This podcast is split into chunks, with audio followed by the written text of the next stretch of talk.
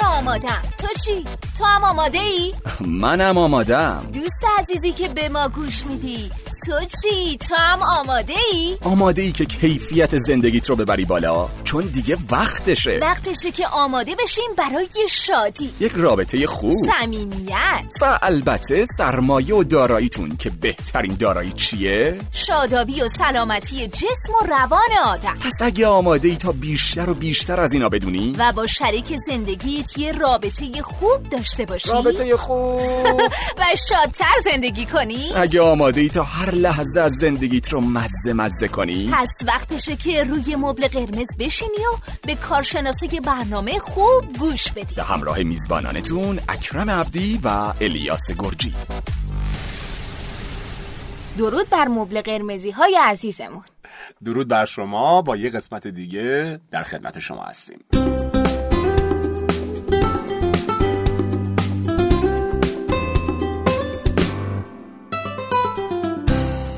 درود مجدد. هانیه جعفری هستم و با ادامه بحث رابطه جنسی مطلوب در خدمتتونم. بله. خانم جعفری فکر می‌کنم دیگه رفته رفته بتونن به تنهایی برنامه های مبل قرمز رو اجرا بله. کنن. شما امکان نداره. مرسی. خب خانم جعفری می‌خواین یک کم در مورد در واقع اپیزود قبلی یه خلاصه ای بگیم و بعد. حالا یه پیش زمینه ایجاد بشه و بریم سراغ من یه سوالم دارم. بسیار خوب الان نه دیگه بعد هم موقع. یه. جنبندی از اپیزود قبلی داشته باشیم بعد در خدمتتون هستم برای سوالتون در اپیزود قبلی توضیح دادیم که برای اینکه یک رابطه جنسی برای هر دو طرف خوشایند باشه چرخه پاسخ جنسی باید به طور طبیعی اتفاق بیفته. یعنی مراحل باید به طور طبیعی با اون تغییرات فیزیولوژیکی و روانی خاص هر مرحله در هر یک از زوجین اتفاق بیفته. به علاوه یک سری دانش و بینش راجع به تفاوت‌های جنسیتی در چرخه جنسی. که اینا همه باید با هم دیگه مد نظر قرار گرفته بشه که این پکیج بتونه زوجین شرک- شرکای جنسی رو به اون در واقع خوشایندی و لذت رابطه جنسی برسونه درسته. حالا سوالم نیست خیلی ولی دوست دارم که به این موضوع بپردازین که اصلا فایده رسیدن به اوج لذت جنسی چیه؟ و قطعا تاثیراتی روی سلامتی انسان داره تا جایی که می‌دونیم. و اینکه چه تاثیراتی داره؟ فایدهش چیه و چه تاثیراتی داره؟ اینو برامون توضیح. بدین. اول همه بگم که هر تغییر فیزیولوژیکی که در بدن ما اتفاق میفته و لذت بخش هستش. قطعا یه سری فوایدی داره. خب اوج لذت جنسی یا ارگزم یکی از شاید بگم لذت بخشترین اتفاقاتی هستش که در بدن هر انسان میفته به علاوه کلی فواید که حالا ما چون فرصت نیستش چند تاش رو براتون میگم. در مورد مردها. اگر که بخوایم ببینیم که شایع ترین یکی از شایع ترین سرطان ها در مردها چی هسته؟ سرطان پروستیت یا پروستات که در واقع می‌دونیم یکی از شایع اگه نگیم شایع ترین یکی از شایع ترین سرطان ها در مردها هستش. اما تحقیقات نشون داده که مردانی که پنج بار ارگزم یا انزال در طول هفته تجربه می‌کنن. در سن 20 تا 30 سالگی احتمال مبتلا شدن به سرطان پروستات در اونها خیلی پایین میاد. این خودش خیلی چیز مهمی. یعنی اصلا انگار که یک ترسی در مردها از این سرطان همیشه وجود داره. ولی خب این تحقیق ثابت کرده که پنج بار در هفته در سن 20 تا 30 سالگی احتمال ابتلا به سرطان پروستات رو درشون به شدت کاهش میده. در مورد سیستم ایمنی بدن بیشترین کاری که انجام میده برای سیستم ایمنی بدن هستش. رسیدن به اوج لذت جنسی بین یک تا دو بار در هفته اگر اتفاق بیفته باعث میشه که قدرت بدن برای مقابله با ویروس ها باکتری ها حالا هر عامل خارجی دیگه ای به شدت ارتقا پیدا بکنه. پس سیستم ایمنی بدن رو تقویت می‌کنه. یاد می‌کنه. کار دیگه ای که می‌کنه کیفیت خواب رو بالا می‌بره. ما گفتیم که در ارگزم ترشح دوپامین داریم. در هر دو جنس اصلا از سیستم پاداشته و برای لذته. دوپامین وقتی ترشح میشه باعث کاهش استرس و القای خواب میشه که این تا حدود دو تا حتی سه ساعت دوام داره. یعنی بعد از رابطه جنسی اون القای خواب اون حالت رزولوشن و فرونشینی بعدش به خاطر ترشح دوپامین هستش که در اوج لذت جنسی اتفاق افتاده و خواب با کیفیت و مطلوب رو به وجود میاره. که خیلی خواب مهمه. یعنی فاکتور بسیار مهمی هستش برای بقا خواب خب این کیفیتش رو بالا می‌بره. خاصیت ضد درد بودن. این به ویژه برای خانم ها خیلی مهم هستش که وقتی به اوج لذت جنسی می‌رسن ترشح هورمون ها اتفاق میفته در دوره قاعدگیشون که دردهای لگنی و شکمی دارن این خاصیت ضد درد داره براشون. یعنی خیلی موقع ها شاید از قدیم شنیده باشیم که می‌گفتن وقتی که دختر خانم ها قاعده میشن و دردهای خیلی زیادی داشتن می‌گفتن ازدواج بکنی بعد ازدواجت خیلی بهتر میشه این دردها. شاید یه در واقع ارجایی بوده به این قضیه اوج لذت جنسی اورگاسم که خب وقتی اتفاق میافتاده خاصیت ضد دردی خودش رو برای قاعدگی خانم ها همراه داشته. من حتی شنیدم که در واقع سکس با کیفیت روی میگرن هم تاثیر داره. یعنی درد میگرنی خب خیلی عجیب و غریبن ولی یکی از آره چیزایی که همیشه توصیه میشه واسه کاهش دردش سکسه. حالا اینو دلیلش رو دقیقا نمی‌دونم که چی هستش ولی شاید بتونیم بگیم که به خاطر همون تنگ و گشاد شدن عروق هستش که در اوج لذت جنسی ما می‌دونیم که فشار خون بالا میره و بعدش یهو ریلکس میشه. حتی در می‌گیره نگردیده باشی میگن سر رو با یه دستمال محکم ببندین که انگار یه گرفتگی در رگ‌ها ایجاد بشه و یهو رگ‌ها خالی بشه. اون حالت ضد درد برای میگرن شاید یه همچین مکانیزمی هم اتفاق میفته اگر که تاثیر داشته باشه بر روی میگرن. مهمترین تاثیرش بالا بردن خلق هستش. یعنی ترشح استروژن و اندورفین در زنان باعث میشه که افز... ریت افسردگی غم و اندوه بی انگیزگی درشون به شدت بیاد پایین و خلق بالا میره. به اصطلاح بهش میگن خلق بالا میره. چه جاله درسته. یکی از عزیزان سوال پرسیده بودن که تفاوت با خود ارزایی چیه اینجا؟ یعنی خب اون هم شاید به نوعی ارزا و ارگاس می‌رسه. درسته. و چه تفاوتی داره؟ خیلی از مواقع در رابطه با خود ارزایی عواقب منفی در رابطه باهاش میگن. درسته. ببینین مستربیشن یا خود ارزایی یه مبحثی هستش که اگه بخوام راجع به صحبت بکنیم شاید چندین ساعت طول می‌کشه. ولی اینکه خب اومدن گفتن که نه خود ارزایی چون می‌دونین که حتی در دین خود ما هم منع شده که اصلا خود ارزایی نباشه عواقبی داره اثراتی داره. خب نمی‌تونیم به اون شکل از نظر سایکولوژیکی بهش نگاه بکنیم که اگر که یک فردی نتونه رابطه جنسی و در شرایط نباشه که نتونه رابطه جنسی برقرار بکنه خود نبود مستربیشن می‌تونه آسیبزا باشه. یعنی یک جاهایی راه نجاته. منتها این از اون مباحثی که ما میگیم باید روش کنترل وجود داشته باشه. یعنی به اعتیاد تبدیل نشه. دقیقا. خیلی این قضیه مهمه. مردان و یا حتی زنان. خیلی هم فکر می‌کنن که اصلا مستربیشن مخصوص مرداست. اصلا این هم چیزی نیستش. در بین زنان بسیار شایعه.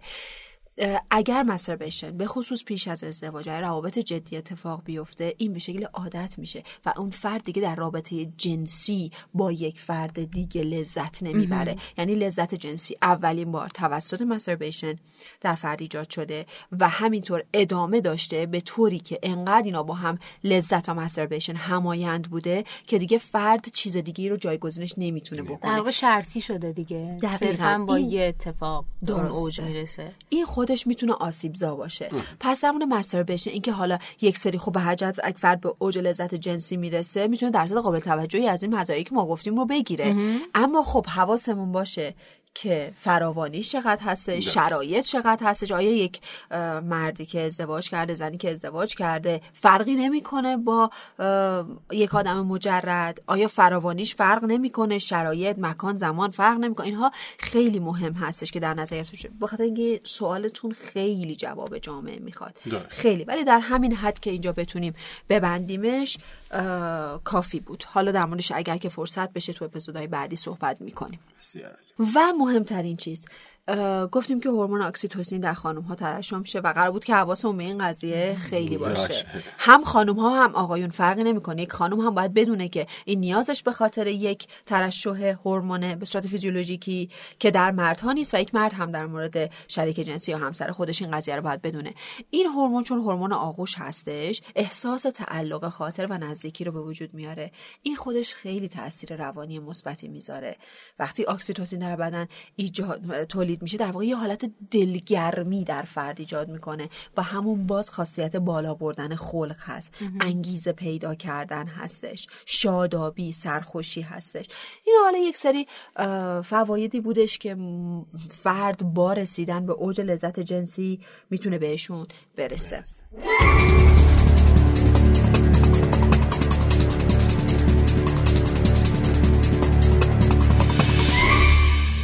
راستش من یه سوالی برام پیش اومد و اینکه مربوط به اپیزودهای قبلیمون میشه و اون اپیزود جنجالی سکس قبل از ازدواج.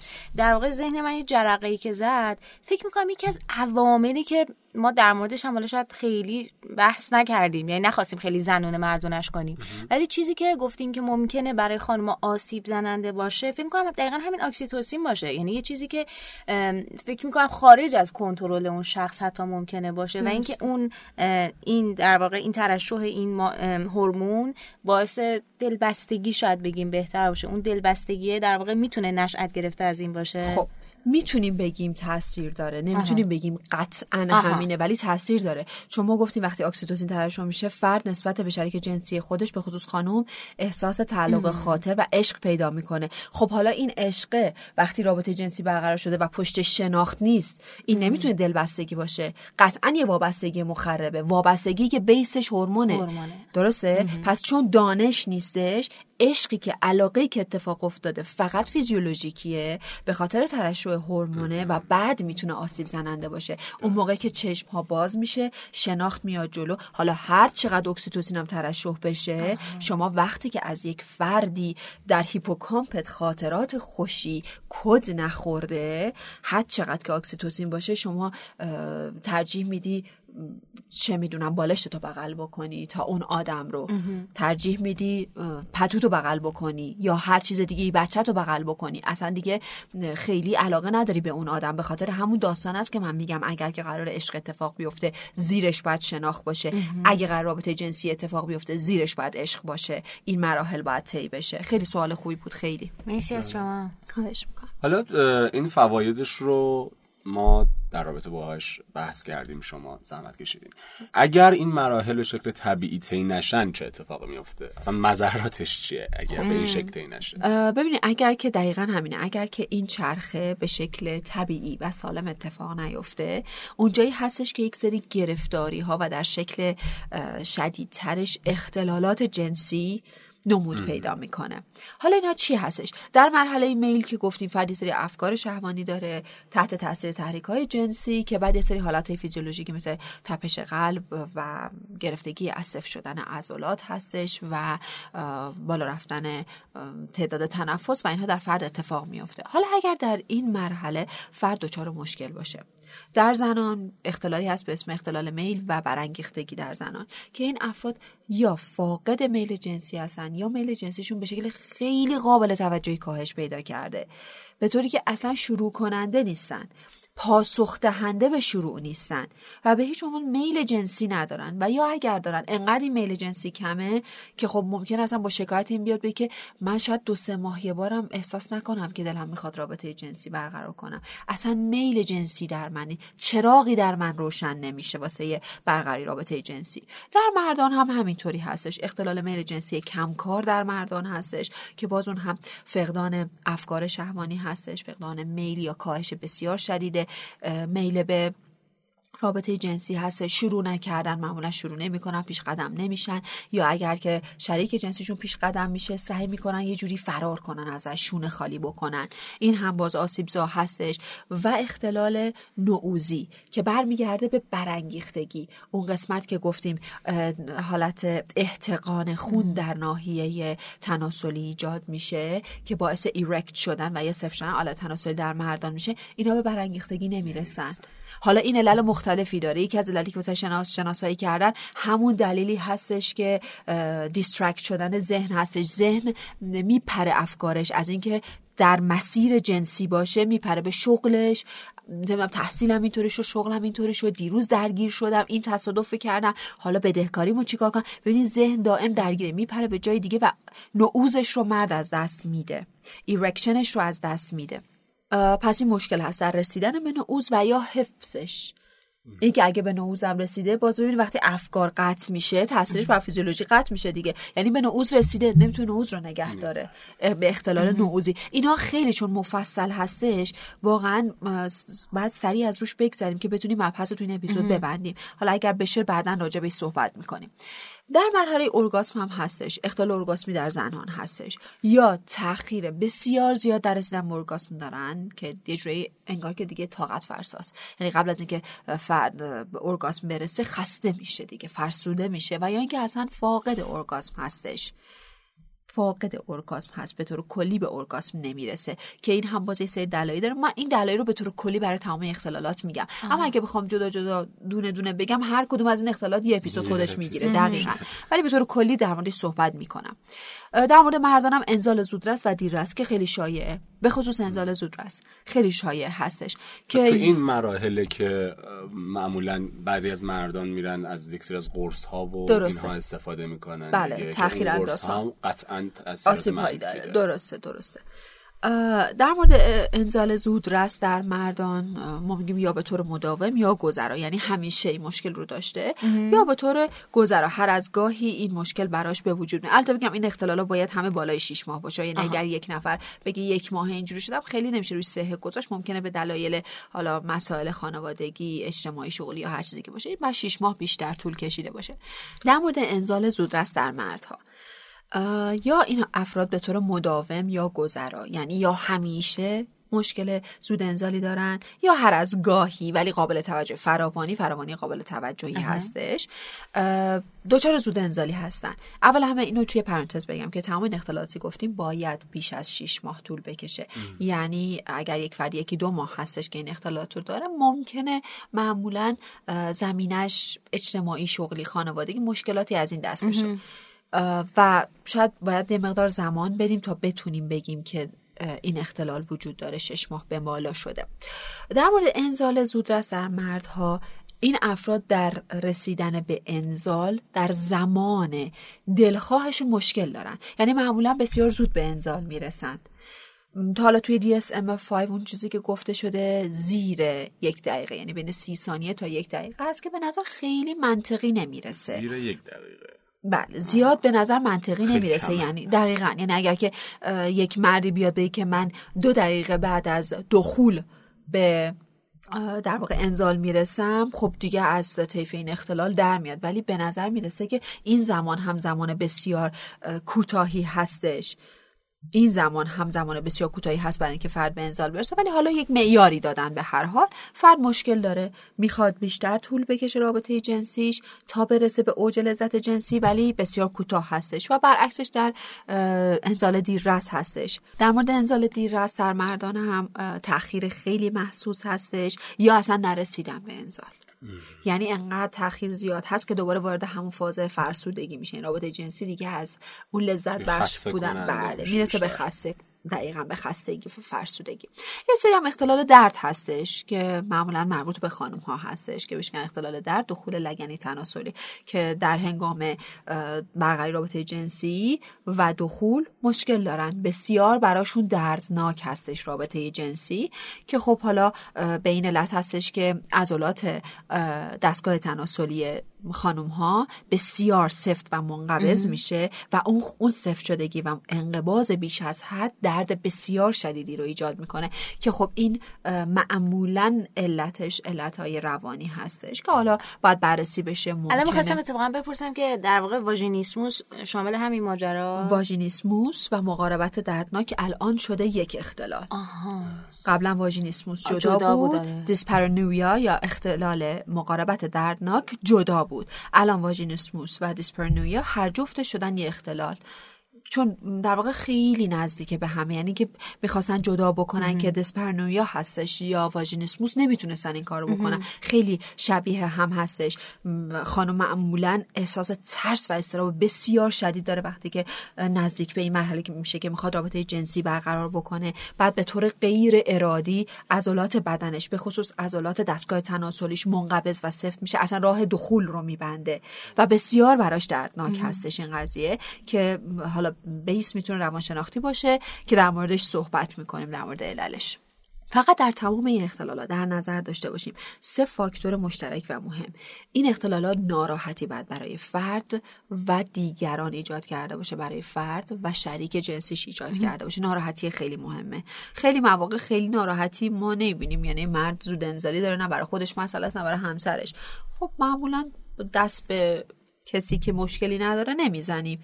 معمولا موقعی فرد میاد که احساس ناراحتی کرده باشه و ناکارآمدی یعنی در شغلش در زندگی خانوادگیش در تحصیلش و یا هر چه دیگه ایجاد مشکل کرده باشه. یعنی انقدر افکارش رو با هم ریخته باشه که این مشکل به حوزه دیگه زندگیش نشت پیدا کرده باشه و در طیف نابهنجار باشه. یعنی همونطور که گفتیم مثلا در زود انزالی واقعا زیر یک دقیقه نابهنجاره این باید بررسی بشه. پس این ستا مسئله هستش و اینی که ببینیم آیا در تمام طول عمرش فرد وقتی که میاد پیش ما آقا تا از وقتی که فهمیدی رابطه جنسی چیه و رابطه جنسی برقرار کردی این مسئله رو داری یا نه؟ این اواخر بوده. ما باید ببینیم تریگر چیه. شاید اواخر مثلا هفت ماه پیش هشت ماه پیش اتفاقی افتاده و این حل نشده و تاثیرش اینجوری در زندگیش نشون داده شده در زندگی جنسیش در واقع نشون داده شده. یا نه؟ همیشه این مشکل رو داشتی؟ چجوری بوده؟ آیا فراگیر هستش؟ فکر می‌کنی که اگر رابطه جنسی با هر کسی دیگه هم برقرار کنی مسئله رو داری یا نه؟ فقط با یه شخص خاصی این مسئله و مشکل رو داری؟ و اینکه حالا شدتش چجوریه؟ گاهی اوقات خیلی خفیفه گاهی اوقات متوسطه و گاهی اوقات شدیده که نیاز به درمانهای چنگانه داره یا درمانهای مستمرتر داره.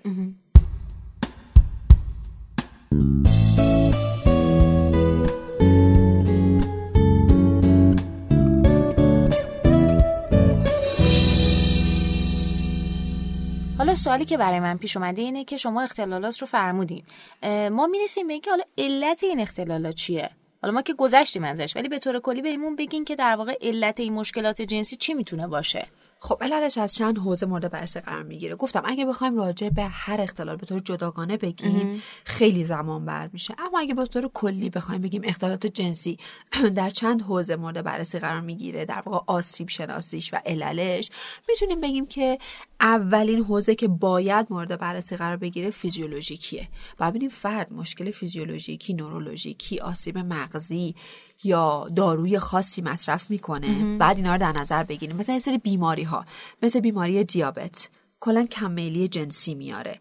مثلا بیماری فشار خون تسلب شرایین یا ام اس اینها کلا بیمیلی جنسی یعنی از یکی از side effect های این بیماری این هستش که بیمیلی جنسی میاره. خب پس اینا باید بررسی بشه اگه یک فردی میاد میگه که بیماری در واقع دیابت دارم ما باید یه جوری ببینیم که ممکنه این بیماری دیابت یا ام اس یا فشار خون ربط داشته باشه به بیمیلی جنسیش. درست این مهم هستش. و از بعد فیزیولوژیکی باز هورمونا باید مورد بررسی قرار بگیرن. گاهی اوقات کاهش قابل توجه تستوسترون و استروژن ممکن است بیمیلی جنسی بیاره. این هم حواسمون باشه تستوسترون فقط برای مردها میل جنسی نمیاره. مقادیری هم از تستوسترون در زن بدن زنها ترشح میشه که باعث افزایش میل جنسی میشه. درسته که استروژن خیلی مهمه. در مورد خانم ها هورمون استروژن برای به وجود آمدن میل جنسی خیلی هورمون مهمی هست. ولی ما تستوسترون هم در بدن خانم ها داریم. اصلا که می‌دونید در کودکی تستوسترون و استروژن به طور مساوی ترشح میشه. یعنی به دوره بلوغ که می‌رسه این یه مقدار rate ش فرق می‌کنه و در مردها بیشتر میشه. و اینکه ممکن است بیمیلی به خاطر افزایش پروژسترون و پرولاکتین باشه. پرولاکتین و پروژسترون وقتی rate ش میره بالا میل جنسی رو کاهش میده. اصلا پروژسترون و استروژن کارشون برعکس استروژن. میل جنسی رو می‌بره بالا و پروژسترون میاره پایین. پس این هورمون ها هم باید مورد بررسی قرار بگیره. آسیب های مغزی بعد ببینیم که فرد مثلا ممکن آسیب مغزی به آمیگدالا هیپوکامپ هیپوفیز هیپوتالاموس که در واقع هیپوتالاموس بخش خیلی مهمی هستش در رابطه جنسی دستور دهنده به هیپوفیز برای ترشح هورمون های جنسی هستش. باید حتما مورد بررسی قرار که آسیب دیده نباشه. و بعد حالا مثلا یه سری داروها مثلا داروی مثل داروی ضد افسردگی از سرتونین رو افزایش میده. و دوپامین رو کاهش. خب این خود کاهش دوپامین ممکن هستش که آسیب بزنه به میل جنسی. و یه سری داروهایی از این دست. پس از لحاظ فیزیولوژیکی هم باید مورد بررسی قرار بگیره در واقع اولین چیزی که باید مورد بررسی قرار بگیره از لحاظ فیزیولوژیکی که اگر کنار گذاشته شد ما در بعد روانشناختی مورد بررسیش قرار بدیم. مورد دیگه عوامل فرهنگی اجتماعی هستش. باورهای فرهنگی. خیلی در رابطه جنسی به خصوص در کشور خودمون تاثیر داره. اینکه زن نباید شروع کننده رابطه جنسی باشه. زن اگر میل جنسی داره نباید ابراز بکنه. زن نباید راجع به مسائل جنسی صحبت بکنه. اگر خاصه ای داره نباید بگه. این خود این بسته بودنه. خیلی آسیب میرسونه. خیلی از خانم های ما اصلا نمی‌دونن که میشه راجع به این قضیه صحبت کرد میشه خاصه ای رو بیان کرد میشه کیفیت رابطه رو برد بالا. و وقتی هم که حتی باشون صحبت میشه یه جوری انگار که وای نه مگه میشه راجع به این موضوع؟ من چی بگ من خودم برم شروع بکنم؟ من که نباید هیچ وقت شروع بکنم. مگه خانومم شروع اصلا یه همچین چیزی نیستش. یعنی این در واقع باورهایی که فرهنگ رو دوش ما گذاشته باید هر از چنگایی ما خودمون بیایم بررسی بکنیم. آها اصلا این باوری که من دارم درسته غلطه. اصلا درستش و غلطش هم می‌زنیم کنار. برای زندگی من کارایی مثبت داشته تا امروز یا نداشته؟ اگر نداشته چرا من باید تا آخر عمرم چون فرهنگ به من ایمپوزش کرده تحمیلش کرده و تا آخر عمر دنبال خودم بکشونم؟ خب آقا جان عوضش می‌کنم. چون من یک زنم اتفاقا خیلی هم جذابه. به نظر من خیلی از مردها دوست دارن که هر از جنگای همسرشون شروع کنند رابطه جنسی باشه. خیلی جذاب هستش. پس این یه سری باورهای فرهنگی اجتماعی هستش که در واقع می‌تونه مانع باشه برای برقراری رابطه جنسی لذت بخش و مطلوب. یه سری مشکلات اجتماعی اقتصادی. فکر بکنین مرد و زنی که از نظر اقتصادی مشکل دارن. اقتصاد کشور در ثبات نیست. شغلشون رو از دست دادن. حالا مثلا فرزندی دارن. ببینین چقدر ذهن مشغول مسائلی غیر از مسئله جنسیه. باز همون حواس پرتی که در طول برانگیختگی و میل جنسی اتفاق میفته اصلا نمی‌تونن. یعنی میگن که ما نمی‌تونیم حواسمون رو جمع بکنیم. همش تا می‌خوایم به مسئله جنسی فکر بکنیم. هزار تا فکر از دیروز و امروز و هفته گذشته و گرفتاری و بدبختیامون میاد تو ذهنم و واقعا هم این هستش. یعنی باید اصلا آسیب از جای دیگه ای حل بشه. مشکل از جای دیگه ای حل بشه. عوامل خانوادگی هستش. اینکه خانواده اصلی من خانواده که من درش پرورش پیدا کردم چه دیدگاهی نسبت به رابطه جنسی دارن؟ چی فکر می‌کنن؟ چقدر به من راجع به رابطه جنسی دانش و آگاهی دادن؟ آیا در خانواده ما همیشه می‌گفتن مثلا آلت تناسلیت یا دستگاه تناسلیت زشت عیب دست نزن کثیفه. خب اینا همه تاثیر می‌ذاره من تا آخر عمرم فکر می‌کنم که یه چیز زشت و عیب و کثیف و دارم با خودم می‌برم این ورم ور. بعد که بزرگ میشم نمودش این هستش که خیلی از خانم ها وقتی رابطه جنسی می‌خوام برقرار بکنن همه جا باید تاریک باشه. و بعد زیر لحاف این کارو می‌کنن. یعنی به هیچ عنوان هیچ چیزی نمی‌خوان دیده بشه. چون فکر می‌کنن اصلا خیلی عیبه خیلی زشته خیلی کثیفه. دانش جنسی درستی ندارن راجع به این قضیه.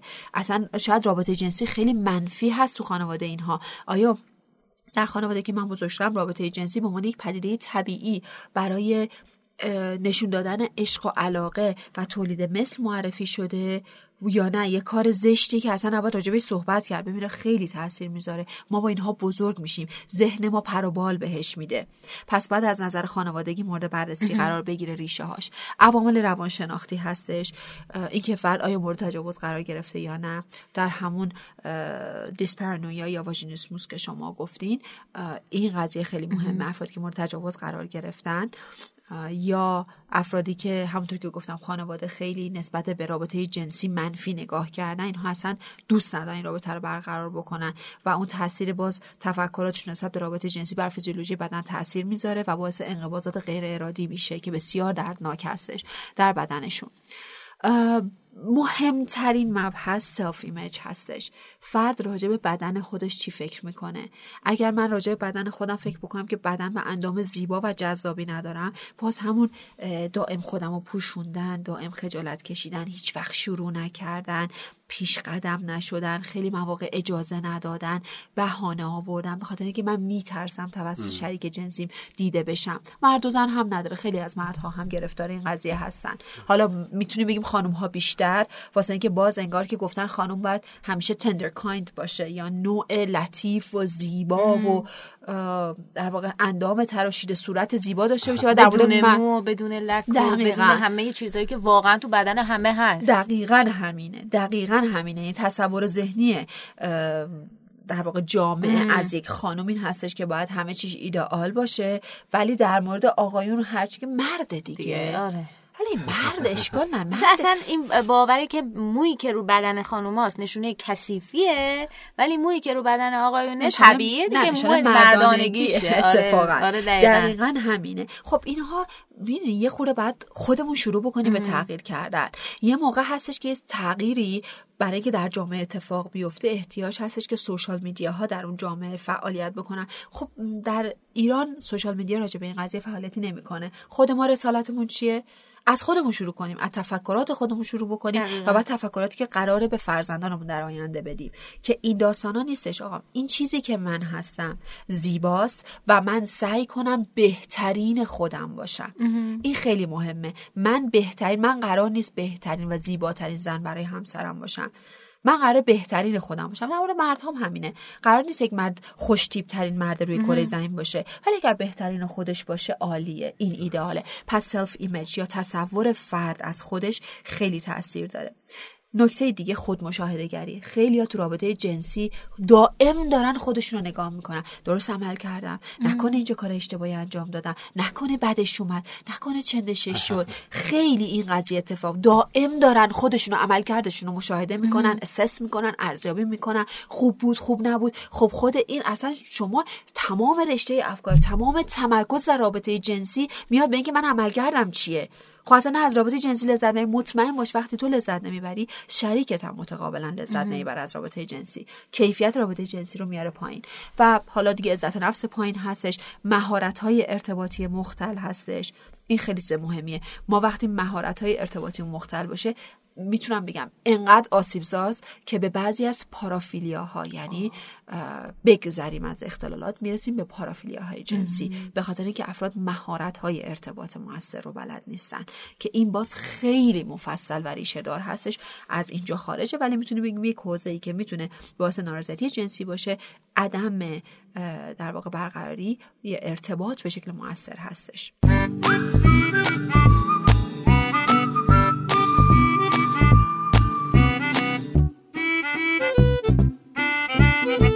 چیکار بکنیم؟ درمانش چیه؟ خب راه حلش چیه؟ این که الان بگیم کسایی که گوش دادن به برنامه ما هر کی فکر می‌کنه اختلال داره بره چیکار بکنه که اصلا نمیشه. یعنی باید هر فردی تو context خودش مورد بررسی قرار بگیره و درمانهای مناسب اون فرد در واقع اعمال بشه. ولی خب حالا سری درمان هایی هستش. معمولا کاهش اضطراب چون اضطراب خیلی عملکرد جنسی رو مختل می‌کنه. درمان هایی هست که برای کاهش اضطراب. معمولا CBT انجام میدن. تغییر نگرش و باورهای فرد نسبت به رابطه جنسی. ما خیلی موقع باید ریشه رو پاک بکنیم ریشه رو تمیز بکنیم. اون جایی که باورها کوربیلیف ما راجع به روابط جنسی راجع به سکس چی هستش اینها باید درست بشه. آموزش مهارت های ارتباطی. همونطور که گفتیم می‌تونه خیلی آسیبزا باشه وقتی فرد نتونه ارتباط موثر برقرار بکنه. افزایش عزت نفس هستش درمان افسردگی هست درمان زوج درمانی هستش. یعنی واقعا هر دو زوج باید مورد بررسی درمان قرار بگیرن و درمان self image چرا فرد تصویرش از خودش از بدنش انقدر مخدوش شده؟ خیلی بخش عمدهش هم برمیگرده به خانواده. من تو چه محیطی بزرگ شدم؟ شما ببینید خیلی از کسایی رو ما می‌بینیم حالا نمیگیم فقط در خارج از شاید تو خود ایران هم باشه. فردی هستش که شاید ما نگیم خیلی fit ه خیلی زیبا خیلی معمولیه که اندام خیلی معمولی یک صورت خیلی معمولی داره ولی خیلی با اعتماد به نفس میشه. واسه اینکه در خانواده خودش توسط رول مدلاش و عزیزاش که پدر مادرش باشن تحسین شده. یعنی ما تو رو اونجوری دوست داریم که هستی. ما تو رو مشروطه به اینکه زیبا باشی درسخان باشی خوشگل باشی موفق باشی دوستت نداریم. تو هر جوری که باشی برای ما دوست داشتنی هستی. و این خودش می‌تونه راه رو باز بکنه که فرد نسبت به بدن خودش نسبت به هر فعالیتی که انجام میده یه حس خوبی داشته باشه. چون می‌دونه تهش به عنوان یک انسان دوست داشتنیه. اونجایی که ما می‌بینیم آسیب وجود داره اینه که ما دوست داشته شدنمون رو مشروط به این می‌دونیم که موفق باشیم زیبا باشیم خوشندام باشیم. مثل نمی‌دونم اکترها و اکترس های خیلی خوشگل و خوشتیپ باشیم تا همه ما رو قبول بکنن. آسیب بیشتر می‌تونه من میگم از خانواده اومده باشه. بسیار خوب. درمانم که خب ممکن است گاهی اوقات درمان دارویی هم در انتها باشه چون اگر که مشکل خیلی عمیق باشه یک دوره باید دارو مصرف بشه و بعد درمان های روان درمانی صورت می‌گیره.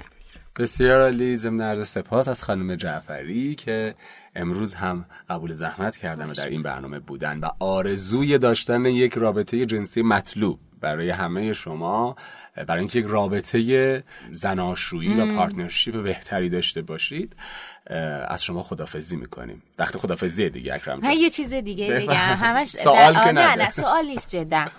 یعنی در طول برنامه همش این قضیه تو ذهنم داشت میگذشت که به نظرم این جمله باید گفته بشه که هر انسان بالغی اگر یک در واقع از لحاظ فیزیکی سالم باشه نیاز جنسی داره. و فرقی نمی‌کنه که زن باشه یا مرد. و داشتن این نیازم به نظرم اصلا زشت نیست. و هیچ وقت و هیچ نیازی هم اصلا نیست که بخوایم پنهانش کنیم. یعنی واقعا به نظرم باید برسیم به اون مرحله که تو رو خدا از پشت پرده در بیاریم این قضیه. یعنی احساس می‌کنم قضیه باید در بیاد در موردش حرف زده بشه بهش پرداخته شه. چون خیلی از اتفاقا و مشکلاتی که الان داره پیش میاد واسه همین بوده که هیچ وقت در مورد این چیزا حرف نزدیم. همیشه اگه حتی هم ته ذهن من حتی اون اول برنامه بود که گفتم مثلا اگه من بخوام در مورد این ماجرای سری سوالا بپرسم قضاوت ها چی میشه؟ می‌دونی تو خدا بریزیم اینا رو دور. و اینکه بپذیریمش دیگه به عنوان هر چیز یعنی به عنوان یک انسان سالم همه این ماجرا رو دارن. رسالت بخشی از برنامه. انسان بودن. دقیقا. رسالت برنامه مبل قرمز پادکست مبل قرمز هم همینه. فارغ از جنسیت مرد, مرد، زن, زن. رابطه بین زن و مرد یا حتی همکار دو نفری که با هم همکارن چطور یک رابطه بهتری داشته باشن؟ و اینکه همیشه از حضور یک روانشناس یا مشاور در زندگی خودتون بهره بگیرید. و باشون ارتباط بگیرید و حرف بزنید حرفاتون رو بهشون بزنید.